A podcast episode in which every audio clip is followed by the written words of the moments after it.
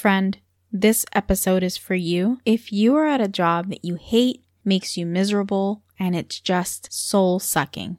We're going to talk about action plans that you can start taking today to help you avoid staying in a job you hate.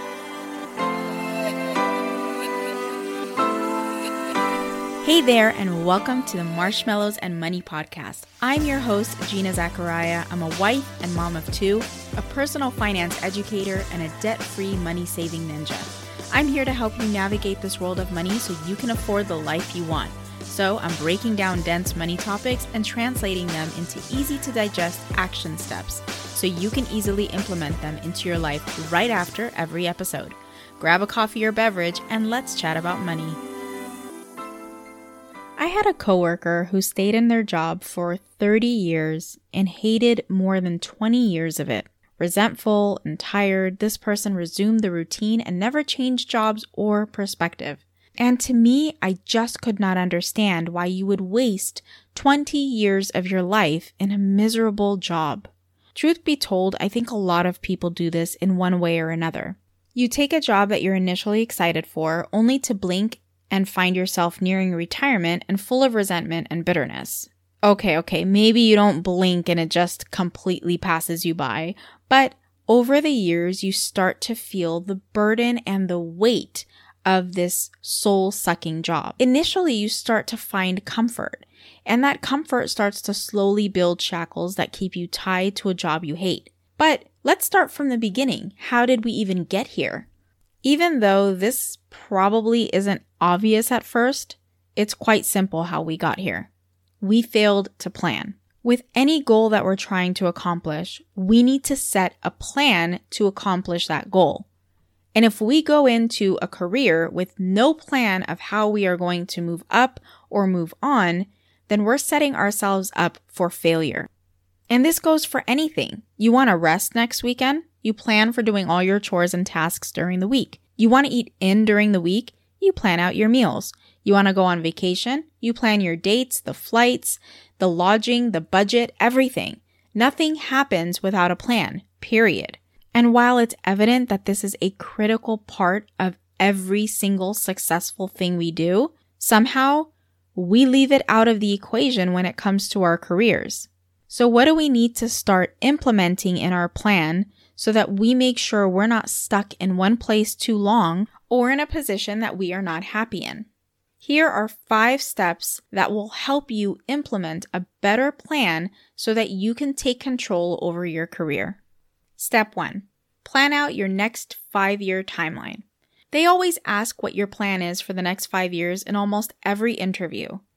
They ask that for a reason because they need to figure out and plan for the next five years in that company. And while their reason is a little different than yours, you should definitely have a plan for the next five years. Think of your goals, your dreams, envision where you want to be in the next five years, and write that down.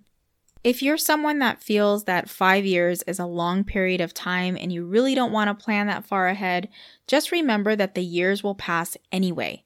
Do you want them to pass by and find yourself in the same position that you started in? This is critical to make sure that you keep moving toward your career goals. Success is reached when you are in your dream job, finally looking forward to waking up on a Monday and getting to work. This can't and will not happen if you fail to draft at least a five year plan every five years. Successful people often plan their day to the very minute I'm not going to say that you need to do that because I don't even do that. But there's a reason why they do this. It keeps them focused and it keeps them productive. And while we're not saying to plan out every minute, at least knowing where you want to be within those five years and having a detailed, well thought out plan that describes your quarterly, yearly milestones and goals is going to help you stay accountable for your career steps and it'll hopefully keep you motivated to keep growing and moving forward. And when you're stuck in a position, you'll instantly recognize when it's time to move on from a position that you've been in that is not currently serving you well. Remember, your career needs to serve you. It needs to fulfill you. It needs to make you feel like you're accomplishing something, that you're a part of something bigger. If it's not giving you the satisfaction that you look for, then it's time to make changes. Number two, budget for your life. We talk about budgeting a lot in this show, but it's because it's such a vital component to your entire life. It's not just about financial, but it's about planning and having the choice to plan, having the freedom to live life on your own terms. So when you're thinking of a budget, it is the single best way to plan for anything in your life. As I've mentioned before, your budget is a list of your priorities listed out in dollars and cents. So if your priorities are to stay in a career that is consistently thriving and growing, great. But if your plan is that you want to create a side hustle that turns into a business and leave your full time job and actually become your own boss, that's also going to require for your budget to change and reflect those priorities. The financial stability that you get from a budget not only gives you the peace of mind, but it gives you those options. So if you happen to start feeling stuck, you can actually leave your job, find another one, take some time off until you find something better. It gives you the opportunities to make changes without feeling stressed over the financial aspect of those decisions. If you're stuck on how to create a budget, click on the show notes below or go to ginazakaria.com slash resources and pick up the budget bundle.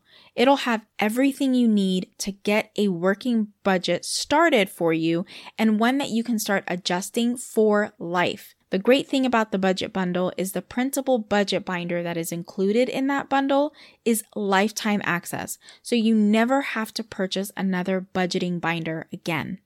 If you want one, make sure you click on the show notes below or go to ginazakaria.com slash resources and choose budget bundle. Number three, plan by networking. Networking consistently gives you options to move to other jobs when you're seeking growth. Having a network of people in your field helps you plan several exit routes, and it's worth having. Many of us are just putting our heads down at work. And I understand this especially recently because a lot of us are working from home and we don't have the interaction that we used to.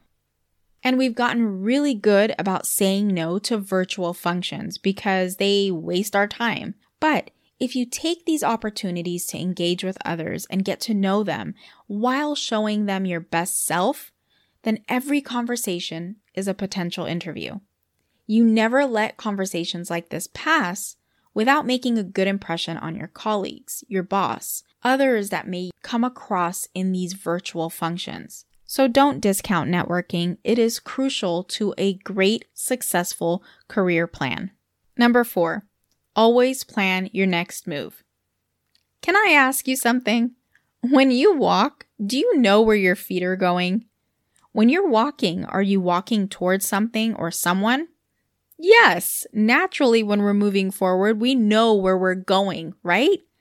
And we generally don't stand still for no reason.